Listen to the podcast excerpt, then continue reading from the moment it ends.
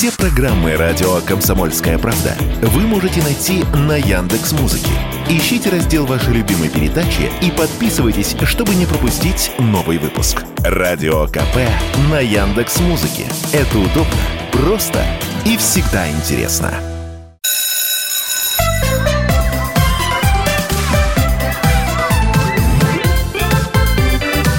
Родительский вопрос. Здравствуйте, друзья! В эфире «Родительский вопрос» у микрофона Александр Милкус. Да, и Мария Баченина. Здравствуйте. А сегодня у нас в гостях исполняющий обязанности директора Федерального института родных языков народов Российской Федерации Илья Владимирович Новокрещенов. Илья Владимирович, здравствуйте, добро пожаловать. Здравствуйте. Здравствуйте. Давайте сразу вот вопрос. А сколько у нас родных языков в нашей большой замечательной стране? У нас вот ну, один знаете... большой русский. А вот да. родных, ну, не знаю, у меня родной русский, а, а еще какие? У нас в соответствии с статистикой официальной более 190 народностей проживает на территории нашей страны. А, соответственно, ученые спорят, какие языки считать языками, а что считать диалектами. Но в целом примерно а, языков у нас более 230 или около 230 языков родных языков народов Российской Федерации. Вот это да. А тогда давайте сразу разберемся а, разница между языком и диалектом. Вот что из себя представляет диалект? Это то, что мы поймем легко, но с какими-то там вот недочетами если своими словами. Ну, да, совершенно, да, совершенно верно. Если по-простому рассуждать, то это сказать, э, э, диалект обычно не имеет какой-то специфической грамматики. Вот, обычно это особенности произношения, особенности наименований. Э, тех или иных там объектов каких-то. А так в целом строй языка примерно тот же самый. Но ученые спорят иногда, да, по этому поводу. В Советском Союзе действительно очень много внимания уделялось развитию э, родных языков, э, языков малых народов. В 90-х, 2000-е годы точно провал точно провал. Я знаю, что учились и до сих пор в некоторых регионах учатся по изношенным учебникам советского времени, потому что других нету. А, в последние годы было принято много решений э, по развитию, по возрождению родных языков. А, что уже происходит, что уже делается? Сколько, вот есть ли какая-то статистика, сколько мы языков потеряли может быть, диалектов потеряли. А, потому что ну, это очень важная политическая задача. Люди должны говорить, ну, понятно, на родном, родном русском, да, и на родном родном. Потому что каждый язык – это кладезь знаний, мудрости, истории страны. Вот, если позволите, я с конца начну по поводу исчезновения языков. Действительно, такая проблема есть. Э, по некоторым данным, э, у нас э, есть такая страшная цифра, что примерно каждые две недели в мире исчезает какой-нибудь язык. Вот. Но я могу сразу всех успокоить, что несмотря на то, что эта цифра часто звучит, на самом деле это не очень нас касается, я имею в виду Россию. Почему? Потому что это больше касается, конечно, экваториальной Африки, это больше касается Центральной Америки, там в силу урбанизации – в силу некоторых других процессов, э, в том числе исторически обусловленных, когда там э, малые коренные народности просто уничтожались. Вот, там есть такая проблема. У нас такой проблемы сейчас нет. Я могу сказать, что, конечно, э, вот такое вот исчезновение языков в какой, какой-то степени э, было приостановлено. Вот за прошлый год, например, мы потеряли один диалект причем не язык, а диалект алиутского языка, э, потому что умер старейшина Геннадий Яковлев, который единственный помнил, как в старину на острове Мирный на одном из диалектов алиутского языка разговаривали старики. Вот он помнил, как он звучит, вот, к сожалению, его не стало, и был утерян диалект. А почему а, его да. не записали-то при жизни этого человека? Не успели. Ну как, подождите. Вот, э, совершенно верно. Этот вопрос абсолютно логичный. Это вопрос про то, что сейчас делается, как раз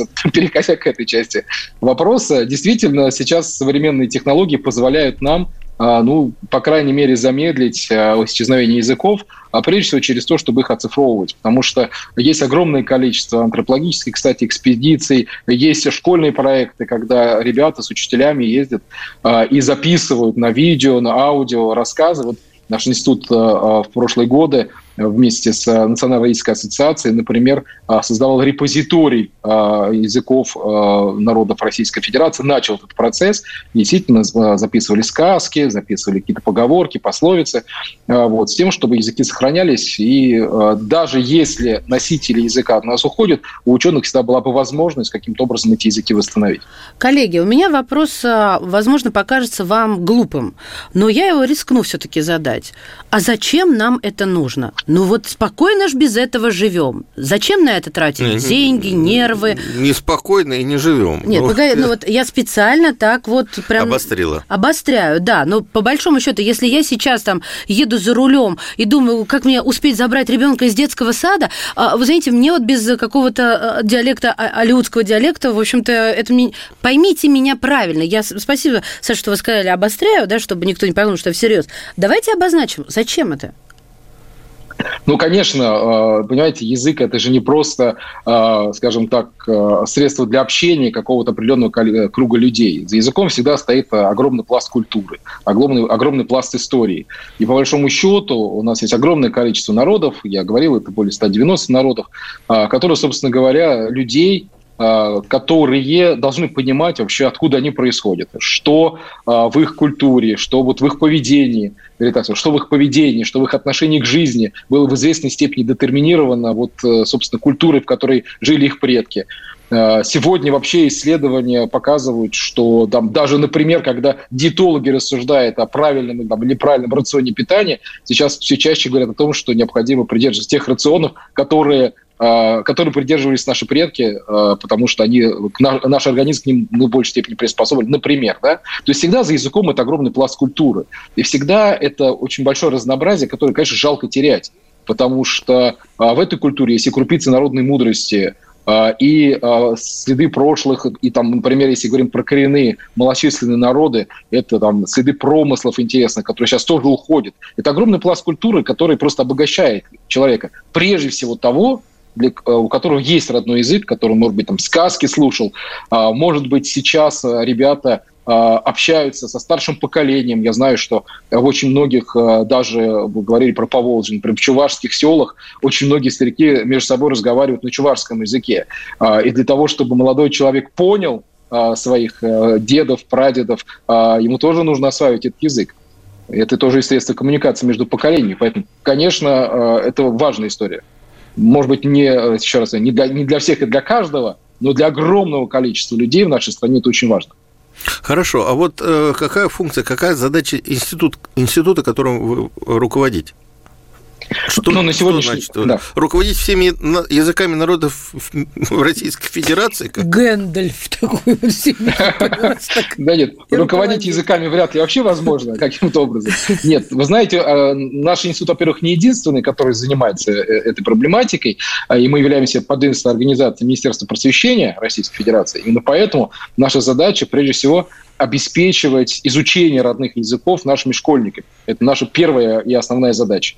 А, потому что действительно сегодня вот на постоянной основе а, почти 2 миллиона человек изучают родные языки в нашей стране, 2 миллиона школьников, я имею в виду. Всего изучается сейчас 74 языка родных, ну, за исключением русского языка. русский язык здесь тоже изучается, он тоже родной для большинства подавляющего э, нашей страны. Поэтому наша задача, прежде всего, стоит именно в этом обеспечении преподавания, изучения родных языков нашими школьниками. Ну и, конечно, а, а, всякого рода проекты, которые а, поддерживают тему родных языков. Мы проводим и конкурсы среди педагогов, конкурсы сочинений среди школьников. Я говорил уже там, о цифровом репозитарии, где мы собираем разную информацию об этом. Ну и много-много интересных проектов, которые связывают э, систему образования с темой родных языков. Ну и, собственно, программы, да, программы по родным языкам.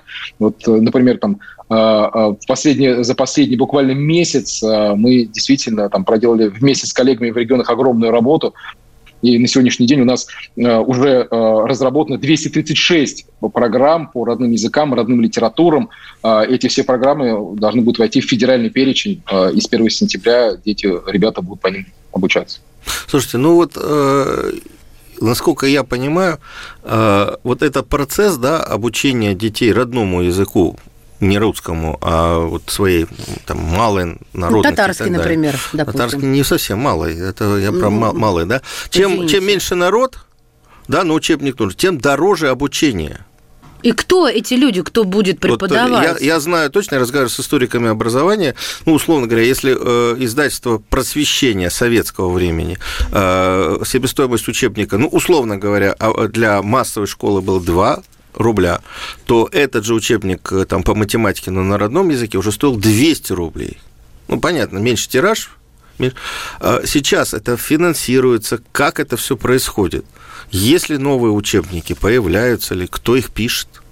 Это уже много. Совершенно верно, да. Нет, работа продолжается. Сейчас э, себестоимость разработки и издания учебников она гораздо ниже, чем в советское время благодаря все-таки развитию э, техники, технологии. А вот, учебники продолжают появляться. А сейчас переосмысливаются те издания, которые были в советское время в том числе. Я знаю, что есть люди, которые пересдают такие учебники, есть фонды, которые этим занимаются. А у нас большое количество а, не только государственных а, учреждений, которые занимаются развитием этого. Еще раз повторю, что да, развитие идет, и учебники новые пишутся. Вот, например, вот наш институт сейчас заканчивает разработку учебника по вебскому языку, например, вместе а Повторите, по какому Кто... языку? Вепсы. Веб, вебский язык, да. Вепсы. Вы знаете, раз, в, разработке, да, в разработке принимают участие прежде всего носители языка, педагоги, которые этот язык преподают, а, и, соответственно, наши ученые. А, но еще раз, огромное количество есть ассоциаций, например, ассоциация коренных малочисленных народов Севера Сибири, Дальнего Востока, например. Есть большое количество землячеств, которые тоже со своей стороны, как общественные организации, тоже принимают участие в том, чтобы такие языки, особенно языки коренных малочисленных народов, все-таки развивались, потому что носителей, к сожалению, все меньше и меньше. Вот. Но потребность в таких учебниках есть, потому что у нас, например, а, в России, не знаю, мало, может быть, кто об этом думал или знает, есть, например, школы, вот, в которых тоже, конечно, преподавание родных языков а, малочисленных народов очень важно. Прервемся буквально на несколько мгновений и вернемся в эфир радиостанции «Комсомольская правда» с программой «Родительский вопрос». У нас сегодня в гостях исполняющий обязанности директора Федерального института родных языков народов Российской Федерации Илья Новокрещенов.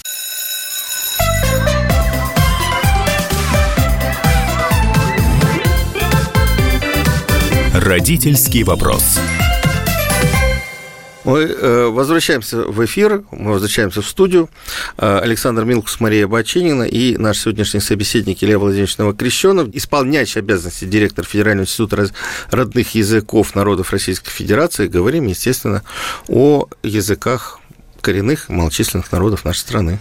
Я вот даже не собираюсь стесняться того, чего, э, э, что я чего-то не знаю. Во-первых, для слушателей.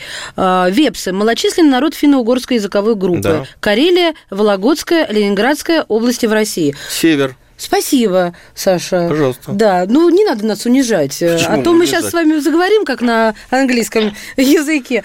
Ладно, подождите, а кочевые школы, ну действительно, вот э, я уверена, кто-то и не слышал о них.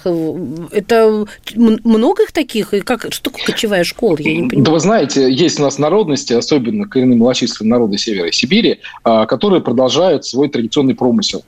Вот, они оленеводы, пасут оленей. Оленеводы, да, совершенно верно. Конечно, там есть семьи, там есть дети, дети должны получать образование. И с ними а, прям учительская группа как-то переезжает? А, к, к разным кочевьям приезжают педагоги. Вот, но это очень, а, там очень по-разному строится процесс в зависимости от численности а, того, собственно, народа, который занимается такими промыслами. Иногда педагоги просто приезжают, объезжают кочевые школы между собой. Иногда кочевья, когда рядом находится, собственно, в самом самом Качеве есть э, преподаватели, которые там э, находятся. Но э, все равно преподавать детям нужно, им обуть, получать образование нужно, учителями, которые там, с учителями, которые работают, с ними тоже нужно работать, они должны повышать свою квалификацию, например, и так далее. То есть там огромный пласт работы. По, это, это очень серьезная история. Я сейчас добавлю Илью Владимировича то, что он говорит.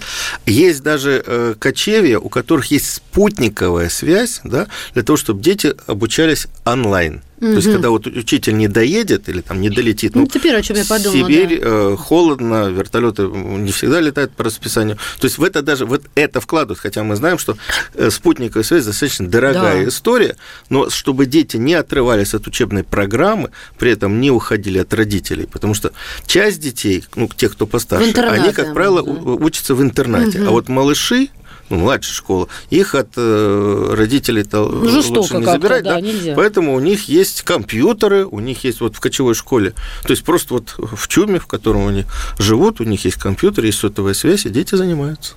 Слушайте, потрясающе. Я честно, я даже, ну, я, я полагаю, я бы стала как-то рассуждать на эту тему, если бы задумалась. Но ведь на ум же не приходит мне жительница средней полосы. Я сугубо среднеполосатая. Понимаете? Так что вы меня уж извините, Александр, Нет, что я, э, я считаю, ударила что в грязь у нас лицом. много чего делается для вот сохранения таких вот традиций, но э, Илья Владимирович, я сталкивался с такой ситуацией. У нас же все-таки выпускной экзамен э, по русскому языку и русской литературе. И я знаю, что в некоторых регионах э, местные власти и руководители министерства, министерства или там департаментов образования местных сталкиваются с такой историей, что дети не очень хотят учить родной язык, потому что они говорят, а зачем мне это надо, если мне все равно для поступления в ВУЗ нужен русский. Именно поэтому абсолютно все школьники в нашей стране в любом случае изучают русский язык э, и литературу, вне зависимости от того, э, какой язык для них является родным. Э, действительно, есть, такая, есть такой вопрос, есть вообще большая дискуссия. А, я, э, может быть, об этом стоило вначале сказать, но сейчас еще не поздно. А, я не очень давно приступил к работе в Институте родных языков народов Российской Федерации. До этого я не был связан э, вообще с этой тематикой, поэтому постепенно тоже вникаю в, во все вопросы, которые с ними связаны. Но а могу сказать, что есть большая дискуссия о том, а, об обучении на родных языках, потому что есть ребята, есть школы, а, которые обучаются на родных языках. Например, в начальной школе все преподавание идет только на родном языке, и только потом уже в основной школе, там, с пятого класса, начинается обучение уже на русском языке. Вот. Здесь очень разные есть подходы к этому, вот, абсолютно иногда противоположные. Часть считает, что необходимо на родных языках учиться и вообще родные языки значит, вносить в программу сдачи единого государственного экзамена. Вот. Э, кто-то считает, что наоборот, это очень здорово, э, скажем так, ну, по сути, мешает нашим ребятам, не дает им возможности после завершения школы поступать в хорошие вузы, э, на которых, в которых все равно преподавание идет на русском языке, а не на родном языке. Поэтому дискуссия продолжается. А если говорить про то, как с ребятами этот вопрос обсуждать, но это прежде всего мы не можем не обойти вопрос семьи. Потому что, конечно, э, это э, вопрос того, как сама семья относится к э, языку, на котором общается, и насколько сама семья ориентирует ребенка на изучение родного языка, на изучение своих корней. Ну, смотрите, вы же э, человек из московской системы образования, вы, наверное, помните. А, лет 15 назад еще, или там 20, а в Москве достаточно количество было школ а, с национальным культурным компонентом, языковым. Да? Были азербайджанские, армянские, литовские, еврейские, ну, еще ну, много, много школ было. Сейчас они все э, стали обычными общеобразовательными. А где тогда представители разных народностей, которые живут в той же самой столице, э, должны учить э, свой родной язык? В тех же школах. Дело в том, что, э, несмотря на то, что школа утеряла статус, я напомню нашим слушателям о том, что э, раньше просто за этим статусом э, следовало другое, другой тип финансирования принципиально. Поэтому школы многие старались разного рода статусы приобрести. Лицей, гимназия, школы с этнокультурным компонентом обучения, там, с углубленным изучением каких-то предметов. Уже достаточно долгое время финансирование школы совершенно не зависит от статуса и финансирование у нас нормативно-подушевое, и финансируется каждый ребенок, точнее, его образовательная программа финансируется одинаково. А вот внутри образовательной программы у ребят есть возможность выбора э, и там профильного образования, предпрофильного образования. Есть возможность, огромнейшая возможность выбора программ дополнительного образования. Поэтому очень многие школы, которые там традиционно э, э, развивали этнокультурный компонент, они продолжают эту работу, э, в, например, в системе дополнительного образования, в системе внеурочной деятельности и так далее. То есть э, в системе там элективных курсов, то есть курсов по выбору, возможности такие, как были, так и они остались. Они никуда не ушли. Просто название школ поменялись, вот и все. Я бы хотела задать вопрос э, вот а, про дальнейшее обучение. Вы уже упомянули, коллеги, что дальше все равно происходит образование на русском языке. А, я учитываю то, что это культурный пласт, который необходимо нам сохранить, да, вот все языки в купе.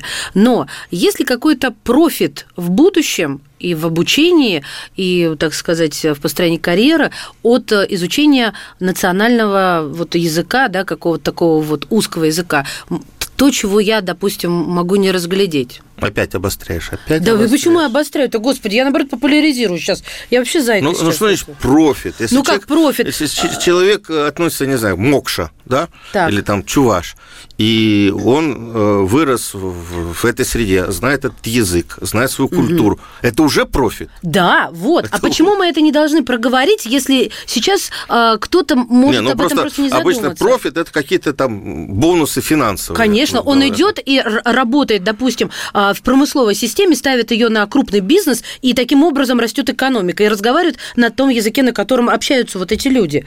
Вот, пожалуйста, вам про... Вас слово профит смутило. Да. Хорошо. Но слово выгода здесь совсем вульгарно звучит. Саш, так что подберите Ну, сами. Мы на самом деле уже начали отвечать на вопросы. У нас э, действительно, я не могу сказать, что есть какая-то глобальная потребность там, рынка труда, а, какая-то грандиозная и очень сильно заметная а, в специалистах, которые владеют родными языками, но все-таки она есть. Ну, например, у нас более 20 тысяч человек э, преподают родные языки. И понятно, что, например, э, педагоги, которые преподают родные языки, все равно будут нужны в системе образования. Поэтому вот раз, ход простой. А Есть э, исследовательские институты, институты языкознания, например, которые есть кафедры в вузах, которые изучают эти языки. Те ребята, которые, которым интересно погружаться в свой язык по-настоящему, с точки зрения науки, они вполне могут для себя избрать и такой научный путь. И, э, вот тут, конечно, специалисты тоже точно очень будут нужны. А, Почему? Потому что действительно а, у нас языков много, и потребность в том, чтобы а, максимальное количество языков сохранить вот э, в, в условиях урбанизации, глобализации, такая задача стоит перед научным сообществом. И для этого нужны специалисты, собственно говоря. Вот. Плюс нужны, конечно, переводчики. Иногда бывают нужны, скажем так, переводчики, потому что у нас есть а, некоторые этносы, народности, которые достаточно, а, скажем так, замкнуты в своей культуре, и тут, требуется 100% тоже люди со знанием языков. Мгм. А скажите мне, вот э, в Дагестане, да, на Кавказе, э, если мы берем административные регионы или административные единицы, там может быть 15 языков. Вот в Дагестане 15 э, национальностей, народностей, да, живет. И у каждой свой особый язык, там, лакский, допустим. А как они друг с другом сочетаются? Вот, это, вот как можно организовать в одном регионе обучение 15 родным языкам? Ну, технически это возможно, и такое образование, обучение происходит, потому что обычно а, народы проживают компактно рядом друг с другом, да, а, или если это крупные какие-то а, города, то есть возможность из детей формировать группу по обучению, прямо лакскому языку, например, даргинскому языку и так далее. И, собственно, это и происходит. И в этом отношении как раз здесь больших проблем нет, тем более, что мы знаем, что жители Кавказа, Северного Кавказа, это люди достаточно серьезно укорененные в собственных традициях и очень заинтересованные в том, чтобы э, их языки никуда не исчезали и чтобы ребята их осваивали. Э, Поэтому тут такой, такой вот какой-то техни- технической проблемы обеспечить или организационной проблемы обеспечить а, обучение ребят на их языках по большому счету нет. Вот, вот на Кавказе точно нет. Кто учит, как учат и где учат? Говорим сегодня о том, как сохранить разнообразие языков нашей страны. Уйдем на небольшую паузу и напомню, что в гостях у нас исполняющий обязанности директора Федерального института родных языков народов Российской Федерации Илья Новокрещенов.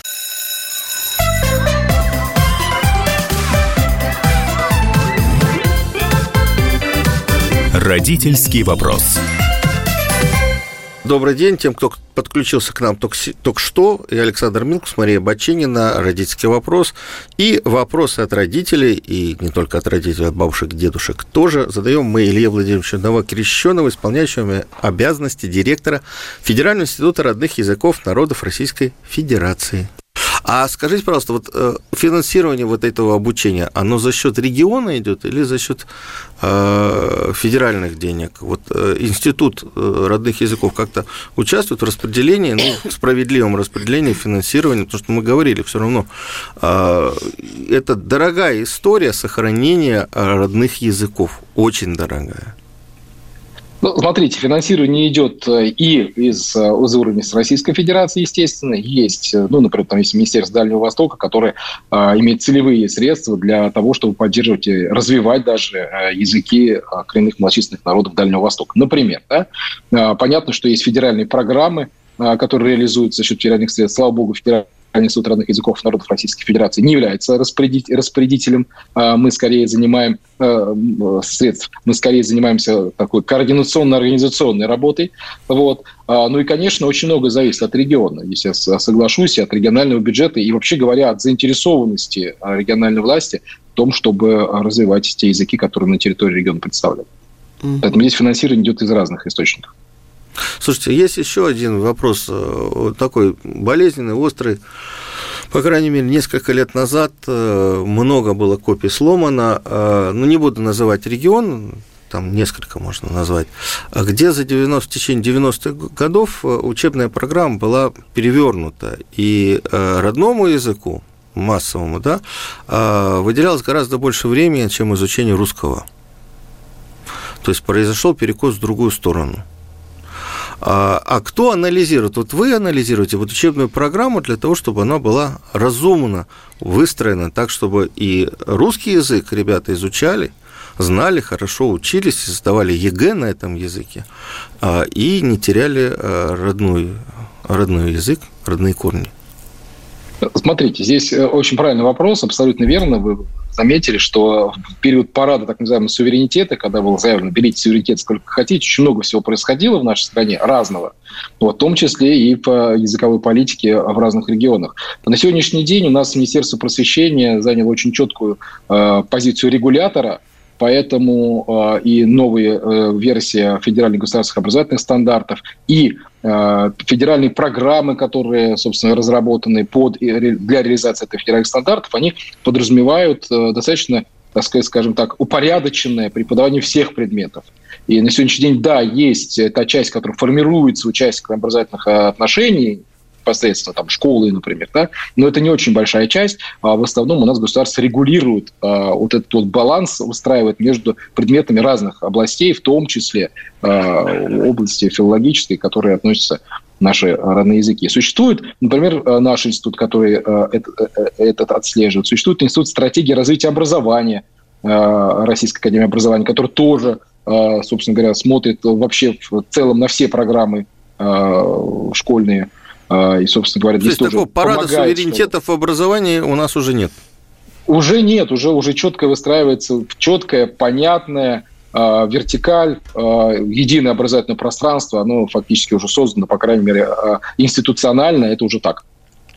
Да, я напомню, кстати, тоже я сейчас вспомнил интересную, интересный факт. В 90-х годах президент, тогдашний президент Якутии, он объявил, что государственными языками Якутии являются русский, якутский и английский. Вот он так решил. Красавчик. Да? Да, извините, пожалуйста. А, Илья Владимирович, а кто разрабатывает методику преподавания вот э, этих языков? Это ведь нельзя взять и снять кальку с, с методики преподавания русского языка. И вы знаете, сразу вдогонку сюда вопрос. Я вижу, как скучно порою как необходимо, тоже вижу. Сразу оговорюсь, а то меня тут же обвинят в обострении. Я понимаю, насколько это необходимо, но одновременно, насколько это скучно изучать родной язык. Ну, не, я не про себя, а про школьников, особенно таких младших еще. Но вот и все время думаю, ну когда же сделают вот повеселее, что ли, с задором. А здесь-то я думаю, господи, наверное же еще все сложнее и э, серьезнее обстоит. Вот об этом хотелось вас спросить. Ну, вы знаете, э, я так скажу. Значит, во-первых, методики, конечно, развиваются. Даже не только методики, скорее даже технологии. И я не имею в виду цифровые только технологии, я имею вообще технологии преподавания. А сегодня, благодаря как раз э, цифровизации, очень много возможно стало а, для того, чтобы сделать уроки гораздо более увлекательными и интересными для ребят. И эти возможности, они используются вне зависимости от учебного предмета. Все здесь в руках в основном преподавателя, который, кстати, э, сейчас снабжен всеми необходимыми а, инструментами для того, чтобы действительно каждый урок был достаточно интересным и увлекательным для ребенка. Это с одной стороны. С другой стороны, конечно, все языки, вы знаете, относятся к определенным языковым группам. Эти языковые группы, они имеют определенные правила формирования, там, словообразования и так далее. А, все эти вещи, а, конечно, там, ну, например, тюркские языки, а, у них очень много общего в своей базовой, в своей основе. Да? Славянские языки – то же самое. Э, и методики преподавания, они существуют, и они вполне могут быть э, с небольшими, скажем так, доработками, с какими-то, с нюансами, они могут быть перенесены. Кстати, вот э, мы помогали тоже коллегам, в этом была роль нашего института в том числе, ну, разрабатывали примерные программы, программы вот, примерный шаблон программ, например, да, а, собственно говоря, по которому уже специалисты на местах, а, собственно, готовили вот эти черновики а, образовательных программ по родным языкам. Поэтому здесь большой проблемы я не вижу в том, чтобы методикой, собственно говоря, скажем так, с хорошей, качественной методикой снабдить наших педагогов, э, такой проблемы нет. Ну и чтобы уроки были интересными. Ну, здесь очень многое зависит от учителя, от э, его творчества, от его подхода к делу. Ну, например, от того, готовится он к урокам или нет. Потому что если учитель к урокам не готовится, как правило, на общем классе долго он не сможет э, продержаться, и уроки будут для ребят, может быть, не очень интересными, mm-hmm. очень увлекательными. Ну, я бы сказал, знаете, в последние годы вот то, что я вижу, то, что я наблюдаю, общаясь с э, чиновниками образовательными, преподавателями в регионах, э, стали гораздо больше внимания уделять э, развитию национальных языков. А мне в одном северном регионе, по-моему, вот, по-моему, в Коме-Пермяцком а, округе, а, рассказывали, что, э, вот мы уже говорили, дети э, там старшего, старшей школы, средней школы, там лет там, с 10, с 11, 12 живут э, в интернате. А когда они приезжают в интернат, большинство из них там ненецкий язык свой родной, потому что там две большие народы, немцы и коми, не знают, потому что уже в семьях взрослые говорят по-русски, они все ассимилировались. Так вот, в этом интернате делают очень э, внимательную такую активную программу, э, чтобы дети говорили на родном языке. Они приезжают домой, они, они знают родной немецкий язык лучше, чем родители. Ого. Да, это такая вот, это когда э, региональные власти понимают э, влияние, значение сохранения национальной культуры. А многие ли это власти понимают? Вот это я не знаю, оценивать не могу, но я знаю, что мы разговаривали с чиновниками, они очень гордо рассказывали, что они сделали эту программу для того, чтобы сохранить язык, для того, чтобы сохранить вот э, национальные традиции вот ненецкого народа, которые живут у нас на севере. Но вообще, мне кажется, надо биться не только за языки, но и за те же диалекты, как бы их ни признали, там диалект или язык, потому что вот э, то, с чего я начала, как бы заход, ну, нашу встречу, наш разговор, вроде как шуточного захода, но я остро ощущаю, насколько я а, привязана к месту, где я родилась, насколько для меня дороги вот эти диалекты, которые вот, ну, даже смешны на первый взгляд. А, и я их вот э, как бы пестую в своей памяти. Мне кажется, это очень важно, чтобы они никуда не пропали. Вот мне видится, это какое-то вот место силы, где ты родился. Ну, так оно и есть. Ну, я думаю, что сейчас как раз возможности для того, чтобы действительно все это сохранить гораздо больше, чем было раньше. Вот, я, вы знаете прекрасно, что вот в советское время, например, советские ученые фактически иногда восстанавливали языки. Вот. А, были языки у нас бесписьменные и а, восстанавливали и создавали письменность для очень многих а, языков. Сегодня с развитием науки, техники, технологий, цифры, я думаю, что гораздо проще сохранять и развивать даже языки. Слушайте, а у вас вот у вас институт, у вас студенты есть? Нет, в нашем институте студентов нет. У нас не, не учебное заведение. А я, например, знакома с одним... А... Нет, я да. что спрашиваю? Подожди, я спрашиваю, да. потому что раньше были так называемые этнографические практики, особенно у студентов-филологов, которые как раз ездили, записывали рассказы, шутки, прибаутки, песни. Вот, я с таким знакома, вот. который ездит и со своими студентами собирает, и он у меня несколько раз был в гостях в эфире, и такие вещи рассказывал, что вот, знаете, сидишь вот так, рот открываешь и не закрываешь от удивления, потому что вот, ну, очень все любопытно казалось бы, какая-то такая скукота, может, на первый взгляд. Нет, совершенно не так. Вы к ну, этому случае, отношения не имеете? Не имеем, но, но такие программы существуют. У нас э, в университете Нигерсона в Санкт-Петербурге, например, э, есть кафедры, собственно говоря, на филологических факультетах, которые такую, такую работу проводят. С тех пор, что называется, ее не прекращали. Так что возможность такая есть у студентов, у филологов. Друзья, у меня есть подозрение, что как минимум пару слов я узнаю к финалу сегодняшнего родительского вопроса. Ну, точно на одном из языков э, нашей страны, на одном из языков малых народностей, благодаря нашему сегодняшнему гостю. Сегодня в эфире радиостанции «Комсомольская правда» в рамках родительского вопроса исполняющий обязанности директора Федерального института родных языков народов Российской Федерации Илья Владимирович Новокрещенов.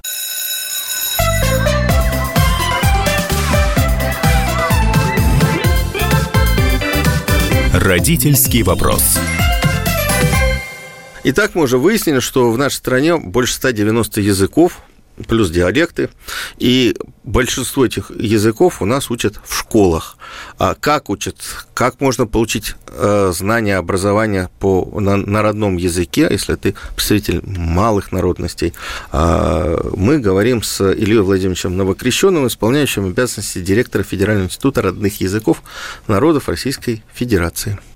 Ну, а вообще это а, популярное нынче занятие, вот так сказать, э, заниматься языками, а, родными языками народов Российской Федерации? Или же очень непопулярно, и с этим нужно что-то делать, потому что специалистов не хватает? Я думаю, что слово популярно здесь, наверное, сложно применять как в одну сторону, так и в другую. Mm-hmm. Все-таки э, а, это не массовая какая-то профессия, не массовая какая-то история. Вот, поэтому, да, специалисты нужны, хорошие специалисты нужны всегда и везде, в любой сфере. Вот, в этой в том числе. Вот, э, да, у нас стоит, э, собственно говоря, значит, есть потребность, например, учить, в учителях, там, на ближайшие, мы примерно прикидывали, там, на ближайшие там, 3-5 лет нам потребуется там, более 300 специалистов по родным языкам для того, чтобы они работали в школах э, нашей страны. А цифра, может быть, для нашей большой страны не такая огромная, но она очень важная все равно, потому что за каждым этим человеком а, стоит какой-то родной язык, иногда и не один. И я могу сказать, что все, все, все равно несмотря на то, что, может быть, это какая-то не массовая история, существует большое количество увлеченных таких людей, энтузиастов, а, благодаря которым э, все равно и изучаются языки, и сохраняются, и даже развиваются. И такие люди всегда были, и они, слава богу, есть. Ну вот я вспоминаю, мы были э, в студенческой экспедиции э, в Ижевске, а, и как раз заходили в Удмуртский государственный университет. Там как раз очень э, серьезно занимаются развитием подготов... и развитием языка удмуртского и подготовкой специалистов, которые бы работали в школе, в ВУЗе и так далее. А, и там мне рассказывали, что вот нужна популяризация, нужно более активно развивать а, вот эти процессы, потому что средний балл студентов, поступающих на филологию, связанную с родным языком, он ниже, чем средний балл тех, кто поступает на русскую филологию. А, и вот они э, целую программу делали, там, лицей развивали для того, чтобы ребята понимали, что вот со своим родным языком ты можешь тоже сделать карьеру и э, чувствовать себя, в общем-то, вот. неплохо. А видите, а я про профит спрашивала. Вот это же то же самое. То есть, мне кажется, а, ничего стыдного нету в том, чтобы обозначать, насколько выгодно. Ну, пусть это слово здесь уж прозвучит, э, да простят меня, потому что речь все-таки о языке, о, наслед... о наследии неком. Тем не менее, насколько это выгодно? Это стимуляция, это работа на будущее поколение. Но я считаю, что тут необходимо не только опираться на Любите ли вы свою историю? Готовы ли вы ее сохранить, нести дальше через поколение? Тут еще один вопрос. У нас же все-таки программа называется «Родительский вопрос». Вот родительский вопрос. А, Илья Владимирович, ну, более не менее понятно, вообще не то, что более, а вообще понятно, а как изучать э, родной язык, если ты живешь э, в там, деревне, в городке, который относится вот к э, территории вот данной народности, национальности. А если семья уехала, семья переехала, допустим, отец, мать работает, получили работу в другом городе, там другая языковая ситуация, и они хотят сохранить у своих своих детей, у наследников э, родной язык. Насколько это возможно? Ну, я бы так сказал, что это задачка наша э, на ближайший, на следующий этап развития, это сто процентов. А, опять же, благодаря цифровым технологиям эта задачка может быть решена э, при наличии специалистов, при наличии методик, программ, а это все появляется. Вот, поэтому эта задачка, она в основном, еще не могу сказать, что она решена, вот, но э, у кого-то такая возможность есть. В любом случае сейчас большое количество открытых источников. Если семья э, хочет сохранять э, такую связь, можно воспользоваться этими источниками и, например, самостоятельно это изучать. Можно обратиться к, в тот регион, откуда уехали. Если в школе, например, такое преподавание существует, можно попросить, собственно говоря, чтобы педагог уделил внимание, если будет такая возможность. У школы она, кстати, не всегда есть, к сожалению. Вот. Но в целом это задачка следующего этапа, я думаю.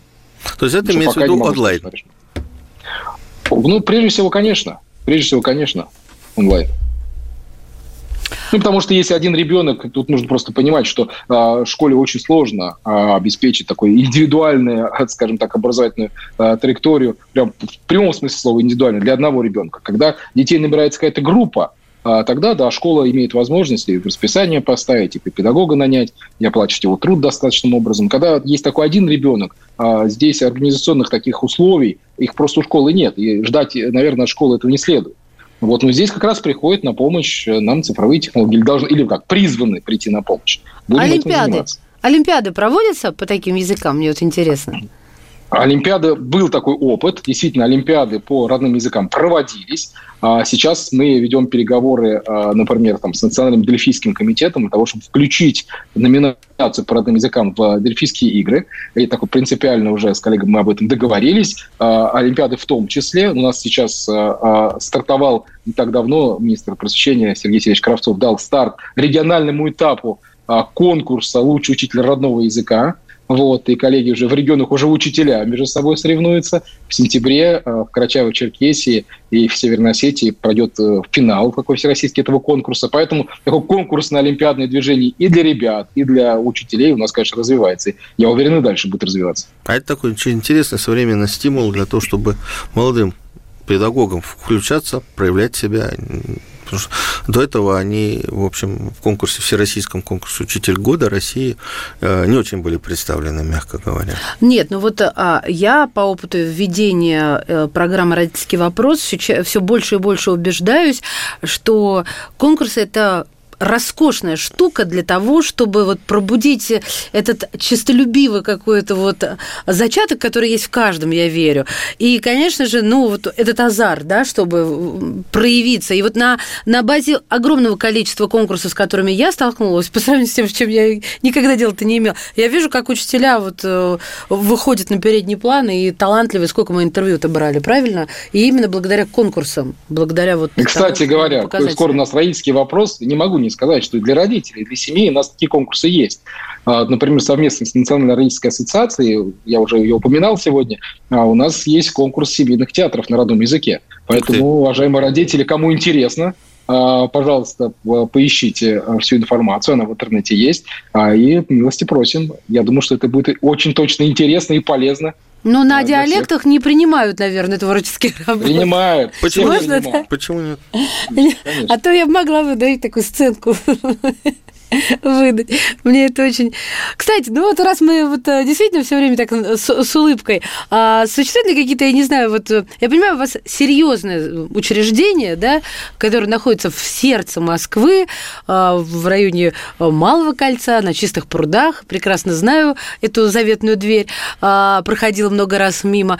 Но вот, тем не менее, вот какие-то э, забавные, что ли, истории, я даже не знаю, как обозначить, вот в вашей работе встречается что-то, что запоминается и вызывает такой такую вот улыбку по-доброму. Я просто по-другому не могу как-то задать вопрос, как это спросить. А расскажите забавную историю. Ну, а вдруг?